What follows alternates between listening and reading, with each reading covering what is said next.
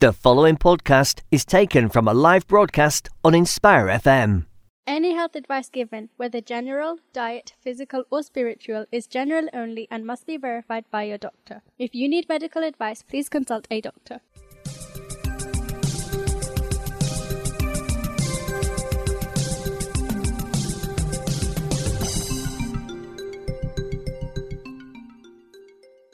Assalamu alaikum and welcome to the latest edition of the Health and Fitness Show. I am your host Suleiman Rafiq, and today's show is all around sugar and sugar addiction. Today's show has been pre recorded, so you can sit back, relax, and enjoy the latest educating edition of the Health and Fitness Show.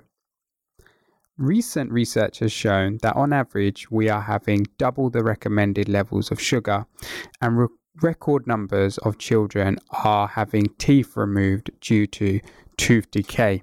And we know in Luton that is a particular issue.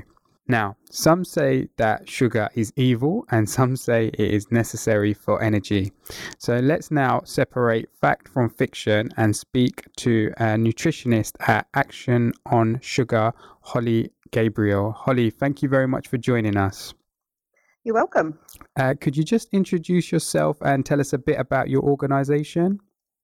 Yeah, of course. So, um, as you said, I'm a nutritionist. I work for Action on Sugar, and we're a campaigning charity. So, what we try and do is work with government and industry to improve the food environment that we live in, to make it easier for us to live a healthy life and make that easy for us in a positive way. Um, so, one of the main things that we work on is to try and encourage industry and manufacturers to reformulate the products that they sell to us to make them healthier for us. So bringing the sugar down, the salt down, the fat down, things like that. And also working on areas like trying to get labelling better so, and uh, restrictions on promotions of unhealthy foods um, and that kind of thing. Fantastic. Now, sugar is quite a complex topic, and as I said in the intro, there's kind of lots of myths and, and, and facts around what what sugar actually is and natural sugars, etc. Can you just very simply kind of just take us through what what we mean when we talk about sugar? Yeah, so it is really complicated and it can get very confusing. So it's the the most simplest way of looking at it is that there's sort of two main types that you've got to think about in your diet. So we've got the sugars, the natural sugars that are contained within food, so within fruit and vegetables and milk and other foods, because ultimately all foods are converted into sugar in the body. So we, you know, that's how we get our energy. So those, that, that type of sugar. And there's also um, what we call free sugars, which are the sugars that we need to try and limit in our diet, and they they've been removed from their natural sources. So you're talking about sort of table sugars that come from you know sugar beets and things like that, and also fruit sugars and syrups and honeys and all that kind of thing, and things that have been added to food. And those are the ones that we're having too much of, and those are the ones that we need to try and limit as much as possible. Sure. And can can you just take us through in relation to what are the benefits of having less sugar, um, both free and, as you said, natural? Um, I think well, it's limiting the amount of, uh, reducing the amount of free sugars that you have in your diet. As you mentioned earlier, tooth tooth decay is a really mm. big problem. And sugar is really not very good for our teeth at all. That's where the strongest evidence is around limiting sugar. Um, and it's a huge problem, as you say as well, with, ch- with children having teeth extracted. So it's definitely going to be, have massive benefits with regards to your dental health. It also increases the amount of calories that we're consuming, which can lead to weight gain, which can lead to a number of different health conditions, such as type 2 diabetes and some cancers. Um, but it's also very, it's very easy to overconsume sugar, especially with sugary drinks, and sugary drinks specifically have been linked to an increased risk of developing type 2 diabetes. Sure. And so sugary drinks, often we think of um, you know fizzy drinks, uh, kind of common fizzy drinks. Uh, is that is that what you, you your research has shown that people are drinking too much of those, or is it other drinks, or what what kind of drinks are these sugars found in? Well, definitely um, fizzy soft drinks and energy drinks. Energy drinks, yeah. Yeah, that's a really. Um, I mean, for not just the sugar, but the caffeine as well. And that's mm. the area that we're campaigning on to try and uh, ban the sales of those to children because they're just not suitable for those that are are younger. Mm. Um, and when you say children, also... what are you looking at there in relation to um, what, what, are you campaigning for? Is it under 18s or under 16s? Yeah, under 18. Under yeah. 18, yeah. Because you see Yeah. so many children, like young people now, you know, college kids and stuff with these energy drinks. Seems to be a growing problem. Yeah, definitely, and with younger children as well. Um, and it seems to Mm. be quite a trendy thing to have. Um, there's a lot of evidence to say that they, they really affect children's um, uh, concentration in, in class. In a a bad way or a good way? Because that's p- p- part of the purpose way. is they're, they're, they're making you more, they kind of sell it that they're making you more alert. So can you just break that down for Uh, us? yeah, probably um, probably in a, in a negative way in the sense of making um, you know unstable energy levels, Right, highs unstable. and lows, Yeah. um, kind of um, can make you irritable, um, Mm. And often they're being consumed instead of you know instead of food, especially in the morning, Mm. um, and that, you know high levels of caffeine are just not good for us. Sure. Yeah, absolutely. Um, but yeah, with regards to drink, Yep. Um, so yeah, fizzy drinks, energy drinks, but also you need to be careful about consuming too much um, fruit juice and juice-based drinks, and also Mhm. milk-based drinks, so milkshakes, and that's an area that we're um, we're working on to try and because um, I know you wanted to talk, perhaps talk a little bit about the sugar tax, the sugar levy, Mm. um, but that's um, one of the areas that are included in that. Um, and we've seen in some of our surveys that milkshakes, um, milk-based drinks, are seen by some as being as a slightly healthier alternative Yes. because they contain milk. Yes. Um, but some our um, know, survey we um, did last year as part Mm. of um, Sugar Awareness Week, highlighted some of them that had nearly you know 160 grams of sugar in one portion. 160 um, grams of sugar in one milkshake. Yeah, Wow. yeah, So that would be the, um, fr- the the freak shakes. Is that one of those Yes, ones? The freak exactly, shake. Yeah. yeah. So this is like uh, often at dessert parlors and stuff. They have these um, milkshakes that have kind of you know additional kind of products on. Is that is that is that what we're referring to? Yeah. So milkshakes and ice cream and Hmm. full cakes sometimes. Yeah. on top of them. Absolutely. Yeah. Um, Yeah. And these often often are sold in um, places where you go out to eat, which don't Yeah. have clear labelling. You've got Mm. no idea what's in it, and um, obviously, I think everyone can make the assumption themselves that there's quite a Mhm. lot of sugar in those products. Um, but it's really important. Um, we feel that the, those places have in, um, ingredients lists and also nutrition information, so you can see what you're buying, so you can Mm. make an informed choice. Absolutely, because especially with you know summers uh, not far away, and um, you know we the kind of uh, particularly in the town centre we've got so many different places that sell milkshakes, and perhaps people don't necessarily realise because it's being consumed so quickly just how much sugar is in some of these products, and it's really interesting. hundred and over hundred grams of sugar in some of these products is quite um quite a statistic. Yeah, and 156 was the highest. in our survey. 156 yeah that is that is quite something and um, one of the things holly uh, i just want to move on to is in relation to as i say um, the one of the reasons I was keen to do this show is just because I hear so much about people talking about sugar and you know I've cut out sugar and it's done this for me or um, you know did you know X Y Z in relation to sugar.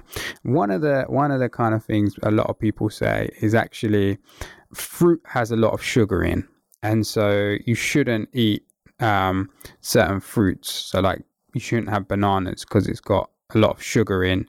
What what's your organisation's kind of take on people saying that? I just feel sorry for bananas. They get a lot, they get a lot sick. well, let's go for dates. yeah. Well, dates are slightly different again, yeah, so that's a good point actually. So sugar that's contained within fruit um, is absolutely fine to eat. I mean, you know that, you know, fruit tastes inherently sweet. There's a lot of sugar in them. As we talked about earlier, they're contained within the fruit and they contain loads of other benefits for us. So fibre, fruit, um, and minerals. And nobody in, nobody in the UK is eating enough fruit uh, or vegetables, vegetables specifically as well. Mm. Um, so, it, you know, as, although I, we wouldn't recommend eating 15, 20 bananas, you know, eating eating fruit in that way is, is good for us, and you you know, it's you know something we should all be doing more of. When you're talking about things like dates or like sort of dried fruit, those are the ones that can they're very concentrated in sugar. So your portion size should be a lot smaller, and you should try and eat those as part you know as part of a meal, um, because they do get stuck in your teeth Mm. um, and they have the kind of same effect on your dental health as perhaps eating sweets. Really? So as much as they do have a lot of fibre, because Mm. the water's been removed from dried fruit, they're much more concentrated and the sugar's much more concentrated. So they're Mm. not good, good for your teeth. So that's something to watch with children because Mm. it's often seen as, you know, a healthy Yeah. snack, raisins, dates, that kind of thing. Yeah, raisins was the other one, isn't it? It's, it's often Yeah. Given to children. So just just just to clarify that then, so then dates, raisins, those kind of things should be as part of a meal. Was that what you were saying? Yeah, so like either either end of a meal, so you're not snacking in between meals. Oh, okay, so it shouldn't be as a snack. Right, I'm with you now. Yeah, Yeah. yeah. So, um, so you need to leave a little bit of, you know, gap for your teeth because if you're having um, sugar with drinks and eating between meals with um, sweet things, Mm. um, such as dried fruit and things like that, you're coming, your, your mouth is getting this constant wash of sugar over your teeth, and that's the thing that's going to cause um, tooth decay. Sure. And then in relation to uh, um, staying on the topic of fruit, the other thing that often comes up is about fruit juices and smoothies. Um, so what, what, what can you just clarify what the kind of recommendation is around fruit juices and or smoothies? So, um, fruit juice and smoothies, the recommended amount is to have no more than 150 mils a day, which is quite a, a very, you know, a very small. I was um, gonna say, I think that's like a baby. It's one of those little baby ones, isn't it? Even if that, Yeah. yeah. That, Which is very, it's very difficult because that mm, um, guidelines say that 150 mils counts towards one of your five a day because it still contains a lot of the vitamins and minerals and benefits that you have. But if we talk about orange juice specifically, Yeah. to get 150 mils of juice, which is a, again a very small amount, mm. you probably need to juice about three or four oranges. Oh, really? So if you think about comparing things to drinking, you Mm. know, you know, you wouldn't probably eat four oranges in one go, but it's very easy consume all the, you know, all the sugar that's contained in those by drinking juice. Mm, And often these juices are, con- um, are sold in, especially smoothies, are sold in really large containers, 500, 600 mils. Yeah. Um, and it's not clear, and it's not very um, honest to even when when manufacturers put on pack uh, one serving is one quarter of this bottle, because Mm. in reality, you know, Yeah. you buy a drink in a, you know, dra- grab a drink to go with your lunch meal deal. You're mm. not going to, um, you know, drink a little bit of it and then put it away for the next day, are you? So No. it's, not quite. That's something that needs to be worked on. Sure, but I, I guess part of the difficulty with that, if I was playing devil's advocate, is that often. So take the orange as the example. So often, if you're on the go, it's quite messy to kind of peel an orange and all the rest of it, and it you know ends up going on your shirt, etc., etc. And so perhaps the logic some people make in their minds is, well, I'll grab a, a bottle of orange juice, or Mhm. and then at least I'm getting my kind of vitamin C and, and all the rest of it like that. So, so what would you say in relation to if it was about not having the juice or having the juice, Yeah, I but quite think- a I large mean, it's amount? Yeah, I think it's very dependent on what, like you say, what your personal situation is and what your overall diet is. I mean, all Mm. food can be enjoyed as part of um, part of a balanced diet. And if you're not if you're not having any fruit, you don't particularly like it, and you never eat any fruit, or you say it's it's a, a straight choice between a small portion of juice or a fizzy drink or no fruit at all, then yeah, it's the better. You know, it's the, the better choice overall. Mm. Um, and then you've got to look at think about what you're having over the entire day, and not just in not just in isolation. Mm. There's absolutely nothing wrong with having juice, um, but there's there's things you can do where you can dilute it with water um, to get you know, to reduce some of that sugar, um, and also just think about what you're having over the entire day with regards to your sugar content. Sure. Um, but no, I mean there's nothing wrong with having juice occasionally, definitely. And just in relation to, um, I mean, there's a growing increase in kind of sugar-free products. So you kind of see it everywhere, or you see it lots of mm-hmm. places now. You know, sugar-free this, sugar-free that. But often, what they're they're replacing the sugar with is sweeteners. And so I've heard again, this is another one of those: is it a myth or is it a fact? In relation to people often say, well, actually, sweeteners are worse for you for your health than sugar is. And so, what's your organisation's kind of position on that? I think it, again, it's another complicated area, um, and there are lots there are lots of sweeteners. There are Mm, There okay. hundreds of them. Some of them have been around for a really long time and have really strong evidence to say that they're safe to use. some of them are a bit newer, and perhaps in the future there'll be evidence to say that perhaps some of them aren't as good for us. We just don't know that yet. Right. But from a point of view from reducing sugar, especially when we're formulating products, they are a better choice um, for certain people in certain circumstances. So if you're drinking an, a lot of sugary drinks, fizzy drinks, um, having something with a sweetener that has less, much less sugar in it, no sugar at all, is a better choice. Um, and with regards, that they are a really useful tool to reformulating products for manufacturers to take some of that sugar out. Ultimately, we think that the sweetness of food should be reduced because everything's just overly sweet that Mm. we need to start getting used to having flavours that are a little bit less sweet. And obviously, if you put sweetener in it, it can sometimes be more sweet, um, which isn't kind of weaning you off really sweet taste. Mm. Um, but in some circumstances, they're a really useful tool. And ultimately, it, it is down again to your kind of personal personal view of your own your own diet and your like your diet as a whole and what what it is you're trying to achieve. If you're drinking liters and liters of um, full sugar soft drinks every day, having one that's sweetened with a sweetener is a much better option for you. Mm, absolutely, because that's another point that's often made is around the um, the fact that it kind of keeps you, and as we said at the outset, this com- this concept of sugar addiction, it kind of um, having products with sweeteners in kind of keeps you hooked to the sweetness of food and drinks rather than reducing that desire to have everything that's as sweet as some people like it to be. Does that make sense? Yeah, definitely. I think if we're still continuing to eat um, and eat and drink foods that are really, really sweet, then we're not kind of really getting to the Yeah. not sort of challenging the idea that we're just eating too much sugar and too much sweet things. So we need to try and kind of limit that. Yeah. Yeah, absolutely. And particularly, like you say, if people's um, plan is to try and reduce the amount of sugar that they want to have in their diet in the longer term, then uh, this sweetness is something that, as you say, kind of you need to just kind of understand a little bit around um, the, how that kind of um, plays with your psyche, I guess. Uh, how much sugar can a person have a day?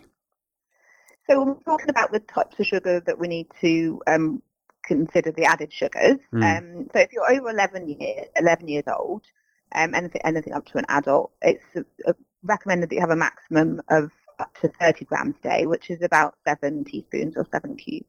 For a seven to 10 year old, um, it's 24 grams or six cubes or six teaspoons, and for four to six year olds, um, about five cubes or 19 grams. But it, you can see how that's quite challenging, Mm. if you, especially if you're talking about sugary drinks. A can of cola is 35 grams of sugar. So regardless of anything else you drank that day, you're still way over you know, Mm. what the recommendation is. So you can see that's how we feel there's a massive imbalance here about what we think is, is healthy and what the food and drink industry are giving us. Yeah, absolutely. doesn't quite um, doesn't quite match up. No, and and it kind of relates to the point. There's lots of foods out there that people don't necessarily realize there's sugar in because you said earlier, didn't you, that there's sugar in everything. Is that right? Well, um, there's certainly added sugar in a lot of things. Um, from, you know, from from breads to Mm. yogurt, soup, savoury foods. Um, it's you know a challenge to actually you know calculate how much you're having on a day-to-day basis, and um, labelling isn't as clear as it should be with regards to sugar content, Mm, um, and that's something that needs to be improved to help us make better choices. mm. I guess it's from a listener's perspective, it's understanding around um, that that seven teaspoons. Is that right for adults? Seven teaspoons. Yeah, Yeah, so that's seven teaspoons. We're probably having a lot of that without having any additional, um, what we would maybe think of as sugary products. yeah. Um, so, is there any statistics on like how much people are actually having on average? Well, in for national diet surveys show that we're um, eating about double what we should be. So looking at that over double, it's probably you know around the 60 gram mark. But uh, there's probably a lot of us are drinking, eating much more than that, and also these surveys are um, self-reported. So we do know as well that Mm, um, they're often not quite as accurate as they should be because if you're trying to report on what your own behaviour is and you know it's something that perhaps you, uh, you know, something you shouldn't be eating so much of, then you're likely to say that you have a little bit less of it. mm, And if you look at some of the you know, would go back going back to the the horrible milkshake. Um, but the amount of people that are eating those products, you know, once or twice a week, or Mhm. even more than that, and then you know that's that's obviously they're going to be consuming far more than double the recommendation of you know, 60, mo- 60 then. Mm, absolutely. And it, you, a lot of these like products are kind of targeted at children, which is something that we're going to come on to later because it's a real concern for us here in Luton around the number of children who are suffering from tooth decay and um, you know way above the national average, and um, the number of people, number of children who are having uh, teeth removed under general anaesthetic as well uh, is quite scary. So we are going to come on to talk more about um, that shortly. Um, often when we talk about subjects like this, um, people will feedback saying, you know, this is all well and good, but it kind of feels as though there's nothing left to eat. Um, so in a, in a kind of practical way, you know, how how can we reduce sugar? How can we eat less sugar? I think um, it, it's about being a little bit savvy with labels and having a little bit of a shop around with regards to products because our surveys show a huge variation in the sugar content in very similar products. Right. And that's something that we want to try and get in line. So, you know, you can walk into one shop and buy an apple pie and it have X amount of sugar in, and you go into another shop or supermarket and buy a pretty much similar product and can have twice as much in it. Mm, And you just make, you make an assumption as a consumer that a similar product will have a similar amount. So things like that were brought into line. So it's about kind of having a look at those um, labels and looking at the sugar content, looking at the traffic light label, seeing um, what the sugar content is, and also again looking at what you're having in your your diet and where your sugar is coming from. So if you're a fan of sugary drinks or you're a sugary cereal fan or whether you like a sweetened yogurt, it's all about thinking of what area can you make the, the most benefit and most reduction from and taking that sugar out gradually so you're not too much Mhm. of a shock to the system. So just cutting down gradually by the change in the product or um, switching it up, cutting it down. Um, uh, if you have sugar in your tea, that's a really easy one to just cut down slowly. mm. Um, A lot of people talk about that one, don't they? Changes. Yeah, a lot of people say, "Oh, you know, I've cut down the sugar in my tea," but often, you know, just yeah. people will have then like an extra biscuit. it's like, Yeah. uh, you know, I'm doing a great job.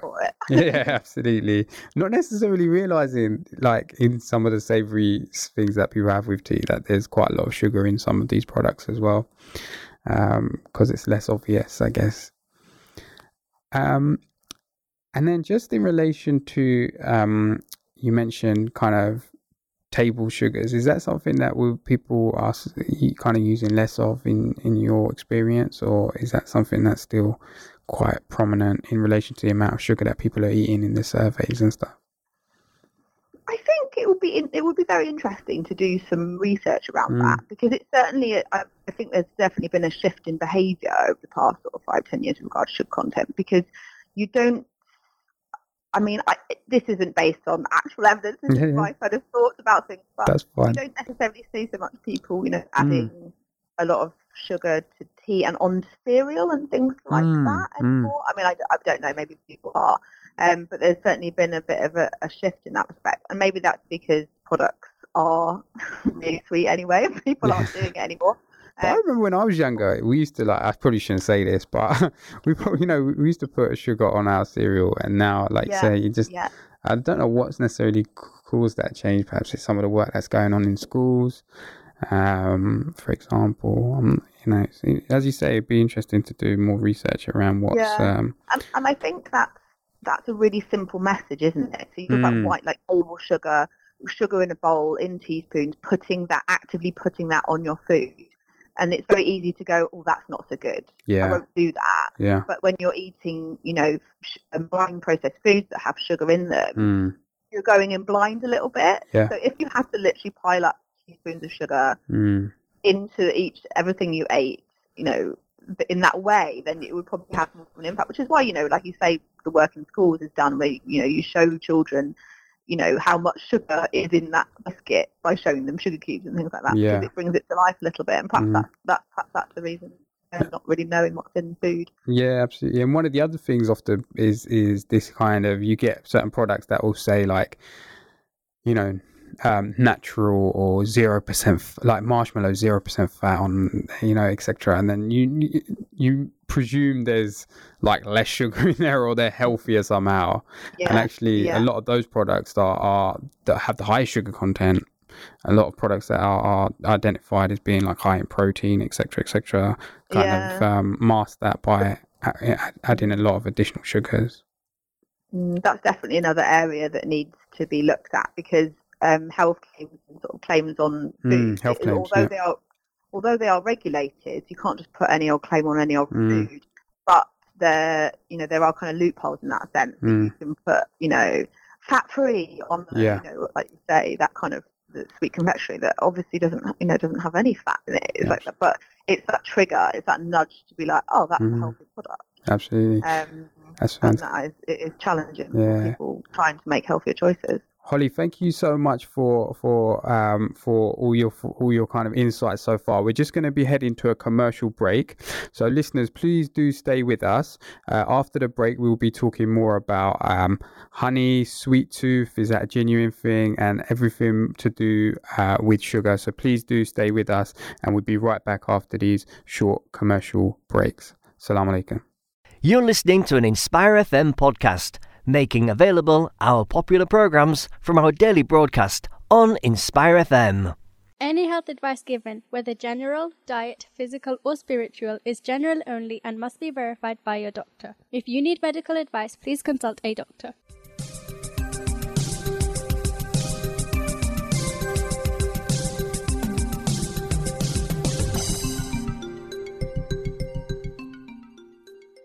Assalamu alaikum and welcome back to the latest edition of the Health and Fitness Show. Uh, I'm your host, Suleiman, Rafi- Suleiman Rafiq. Nearly forgot my name there. Suleiman Rafiq. And today's show is all about sugar and sugar addiction. This show has been pre recorded, so you can sit back, relax, and enjoy the latest educating edition of the Health and Fitness Show. As we've been discussing in the first half of today's show, uh, recent research has shown that on average, we are having double the recommended levels of sugar, and record numbers of children are having teeth removed due to tooth decay. And we know that this is a particular issue in Luton.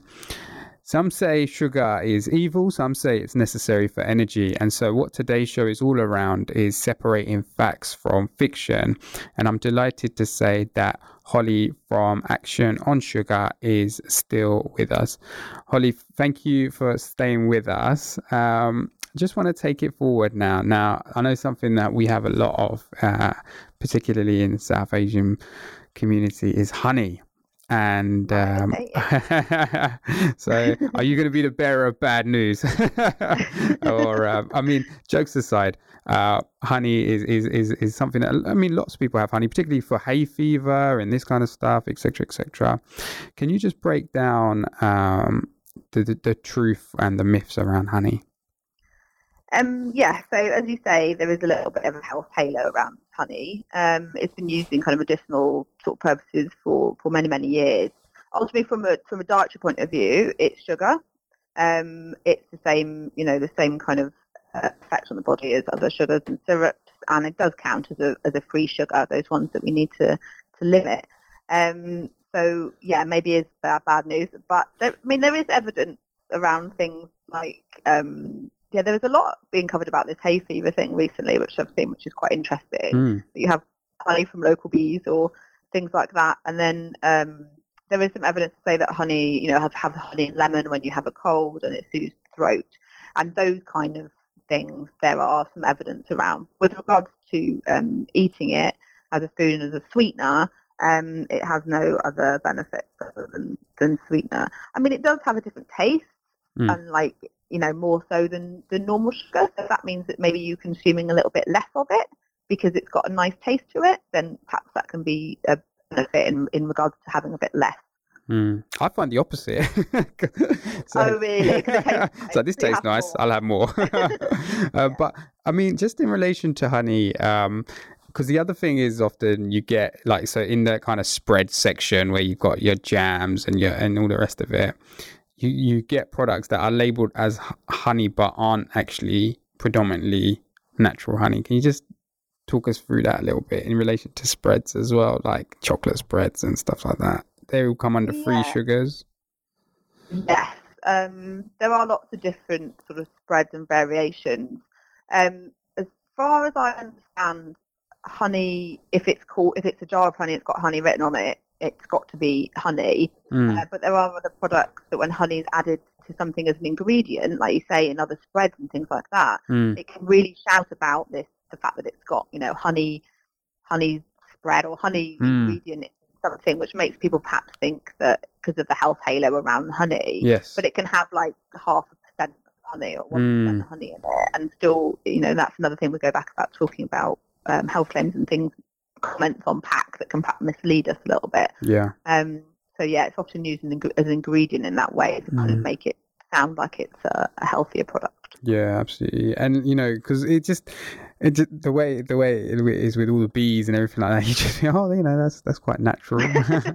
you kind of uh, think of it as kind of like a sugar cane or something like that.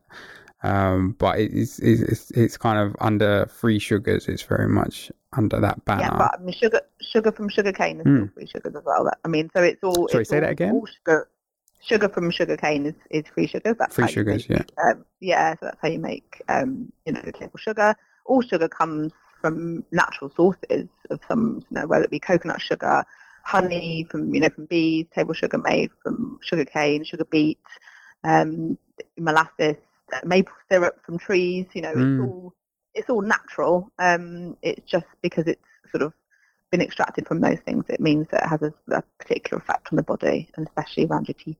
Mm, absolutely, because I think uh, you, you know another another concern we have locally is around the levels of diabetes as well, and obviously there's a strong correlation there. Um, before kind of moving on, I just want to tackle the concept of sugar addiction head on.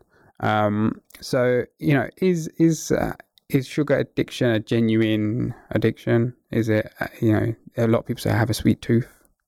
Mm. I, don't, I mean, I don't think the evidence is quite there to say that it's addictive as other, you know, uh, things that we see as being addic- Mm. addictive. Because it was like a rumor, like it's addictive as cocaine and stuff like this. Yeah, that said. I, I'm. Yeah, the, I don't think the evidence is quite there with that one. I mean, but that being said, it is difficult for people to cut down. Like you said, people will have this sweet tooth. That, uh, but if you eat a lot of sugar and you're used to that sweet taste, it can be a little bit challenging to reduce it. But you will adapt um, quite, you know, quite quickly to that if you start to reduce it down. So, uh, addiction, perhaps a strong word, Mm. but you can certainly, um, the, the more you eat, you know, the more likely you are to consume more. So, Mm. cutting down can really benefit. Um, benefit you in the long term. Sure. And then just kind of, mm, you know, because I'm I'm convinced I've got a sweet tooth. I'm convinced of it, and that's what I'm always going to blame for for that. But there was uh, research um, that I saw that suggested that um, babies are more predisposed to sugar if their mums had sugar like during pregnancy. And is that is that something you're aware of? I mean, I've seen similar things to, to that you've seen. Perhaps that you know there are there is evidence to say that how you how the mother um, eats and you know in that sense during pregnancy can have an effect on um, the baby. And um, but you know that's that's not to say that it you know can have a huge effect in, in how likely they are to have a sweet tooth. But there is Mm. you know there is some evidence there. But that's why it's important to always eat a healthy, balanced diet, Mm, especially when you're pregnant. Mm. Um, but I think during the early years as well, it's, that's why it's important children are being weaned to have really variety of foods, um, and not just the, you know not just the you know, sweeter things that perhaps they'll go to. Because obviously, you know, when they're um, breastfeeding or having formula milk, that's quite sweet. So mm, it's probably um, you know quite easy for babies to, when they're being weaned to be moving on to sort of sweet yogurts and bananas and things like that because Yeah. they're a lot sweeter. But it's important to go for like a wide variety. Um, and it's important with if you're having any kind of problems with weaning or any concerns around pregnancy or anything like that, because it's you know it's a really challenging time. Then just make sure that you communicate with your midwife and your GP and get the you know get the right advice. Yeah. Um, because as you say, there's a lot of these types of stories in the press, and it can be Mm. really quite challenging. For, you know, if you're you know if you're pregnant, you don't want to be mm. being told that you're you know that you're you know going to give your child a sugar addiction. That's kind Mm. of that, that when it's sometimes when it's report these kind of evidence uh, research is um, in the press, it can sometimes be a little bit misleading and can worry Mm. people. So I just would encourage people just to speak to the right people. Don't ask Dr. Google anything. yeah. Uh, go to your GP and speak to your um, if you're worried about anything like that. Yeah, and I think similarly, there's you know good advice on the um, NHS website in relation to, um, particularly around types like practical examples of types of foods that you can give to babies. Um, Particularly, like you say, um, you know, um, breast milk is naturally very sweet, and so actually trying to create a broader range of foods that, um, even at a very very young age, children are having can have such a beneficial effect for them in the long run. Um, Mm. Particularly, as I say, keep coming back to the um, the, the the concerns and issues that we have with tooth decay locally, and that actually, in some examples, starting uh, you know extremely young. And so, just encourage everyone to just check out um, NHS choices in relation to some of the information that's available on there. Um, okay, let's. I know there's been a lot of uh, press about this one lately, and that is the sugar tax. And uh, Mhm. quite a famous politician has come out and said um, that there's possibly a review of the sugar tax, uh, and suggested people just need to do a little bit more physical activity, uh, and that would that would be all good. So why why do we need a sugar tax? Um, there was a couple of interesting things that came out of um, that news story. Um, well, the sugar tax is, is actually a levy, and it was brought in last year. And basically, what it means is that if um, for sugary drinks, so just sort of fizzy drinks things like that, doesn't include juices or milkshakes, as we were talking about earlier. If the product contains more than eight grams of sugar for 100 mils, then ultimately a levy will be applied on it for 24 pence per litre, um, which would need to be paid by the manufacturer um, or passed on to consumer. If it's a little bit less, 5 to 8 grams per 100 mils, it's 18p a litre. And if it was less than 5 grams, then there's no levy to be paid on it. So when this came into force, or before it came into force, it actually encouraged manufacturers to reformulate their products. So 50% of manufacturers have just reformulated all of their products to contain less than 5 grams so avoided paying um, any levy on that, Mm. which has meant a massive drop in consumption of sugar if you think about how much is being drunk. And those manufacturers that chose not to reformulate and kept the sugar levels the same have chosen to pass that cost on to the consumer, which is why the sugary, um, more sugary drinks are slightly more expensive. Um, and this was a choice made by them. And this money is um, supposed to be being used to help uh, schools with physical activity and things like that. Um, so it's really, really effective. It's made a huge difference, and we actually want to see it extended into these milk-based drinks, which is what we were talking about before. That have kind of slight, because of a slight loophole, they've kind of got away with it a little bit. But it's made huge reductions. It's had huge um, reductions in other countries as well. Um, so it's really something that needs to be uh, maintained and extended to other other food groups. Okay, so And the other contra- it Yeah, so contrary to reducing it, you're you're advocating that it's extended to other drinks as well. Yeah, yeah, yeah. So definitely with milk-based drinks, Mm. and there's there's definitely potential to um, think about using this type of system with other products such as chocolate confectionery, um, where it's a kind of a nudge um, for manufacturers to reduce prod- to reduce the sugar or fat um, in their in the foods, and it's it's a lot more straightforward than some of the other voluntary measures which aren't quite as effective. Because there was lots about you know my Mars bars are getting smaller and you know etc etc. Um, but it seems to be that people are just getting used to that now, and it's just something that Yeah, um, I think the, the Mars bar getting smaller thing is, uh, so we have a sugar reduction program in the UK, right.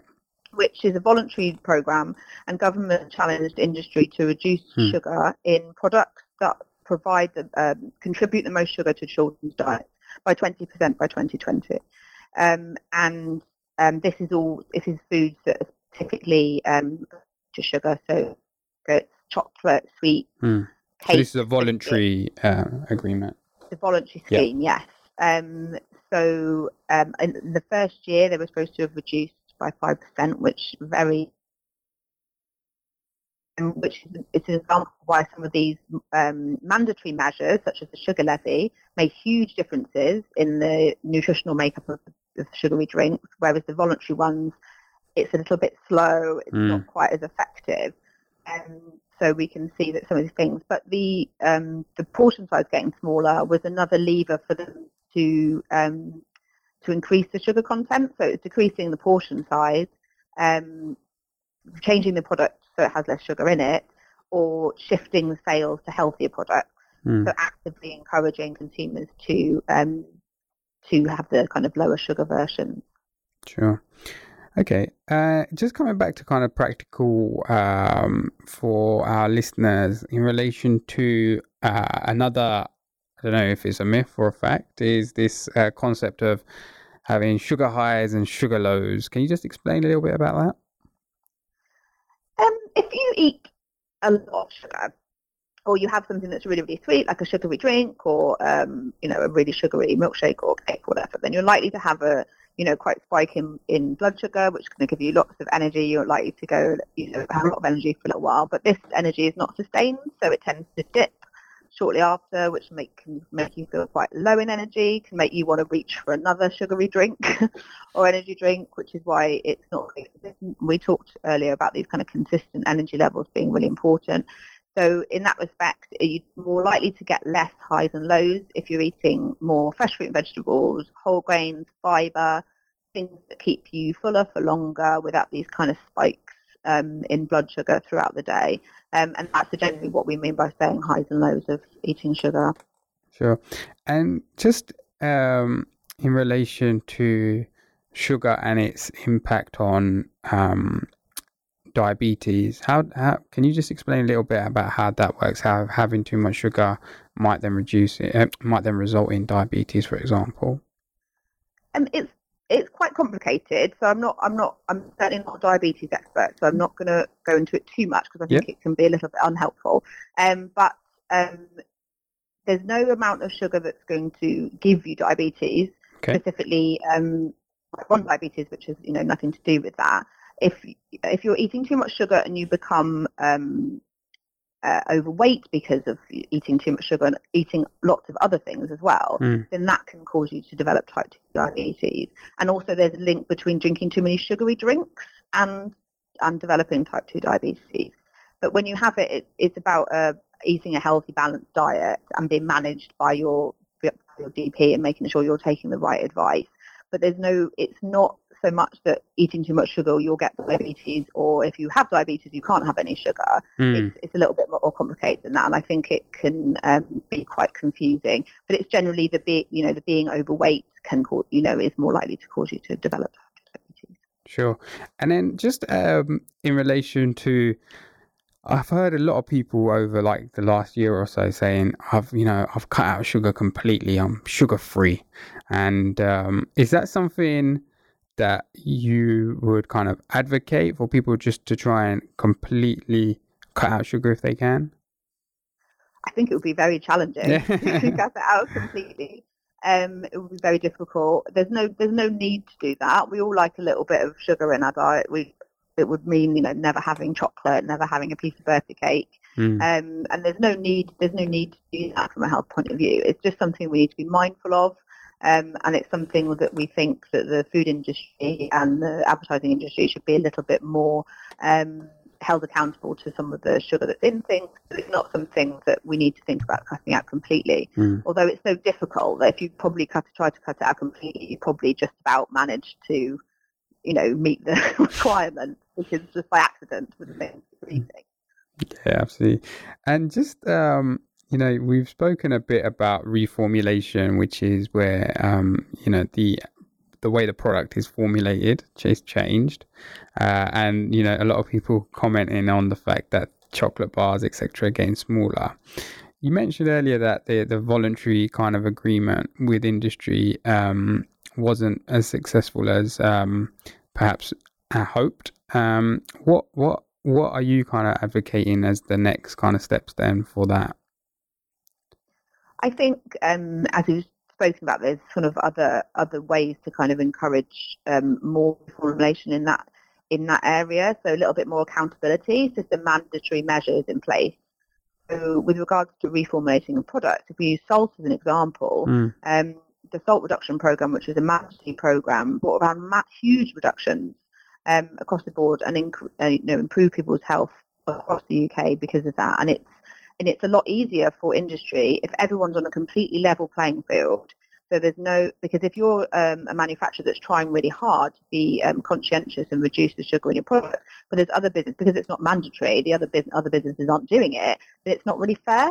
So we just want to see it be just much simpler for everybody involved, including the manufacturers, Mm. to have more mandatory measures. So it's you know either by the use of levies or um, you know other other levers to kind of to kind of enforce it a little bit more. So it's a little bit um, yeah, it's a little bit easier for them to get to get it done. Sure.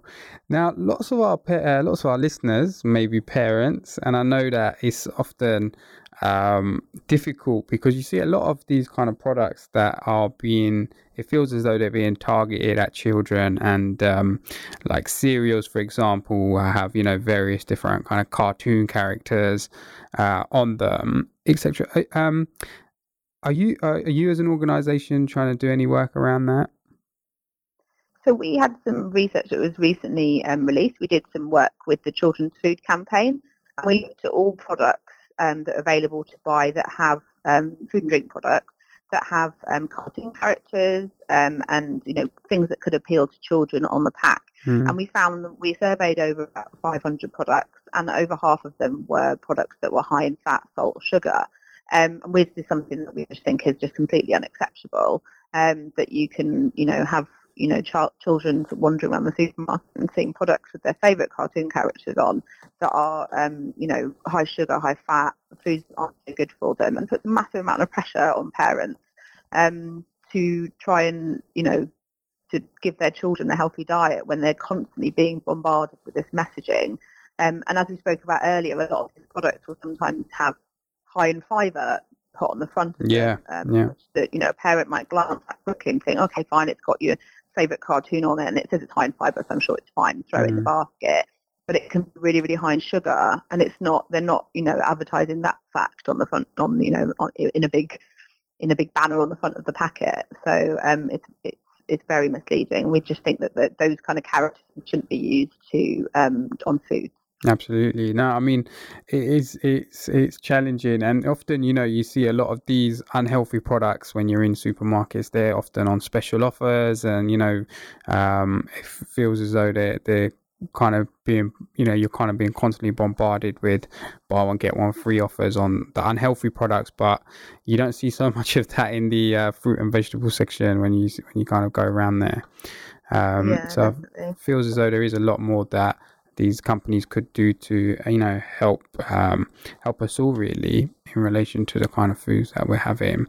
Um, but equally you know it's not all kind of despair. I think a lot of good work is happening within schools and you know public health england campaigns um, change for life as you mentioned earlier is a campaign um, that you know I know with summer holidays fast approaching is something that a lot of parents can kind of get on board with, um, and they've they've they've teamed up with um, you know Disney and some other organisations to provide some good kind of fun.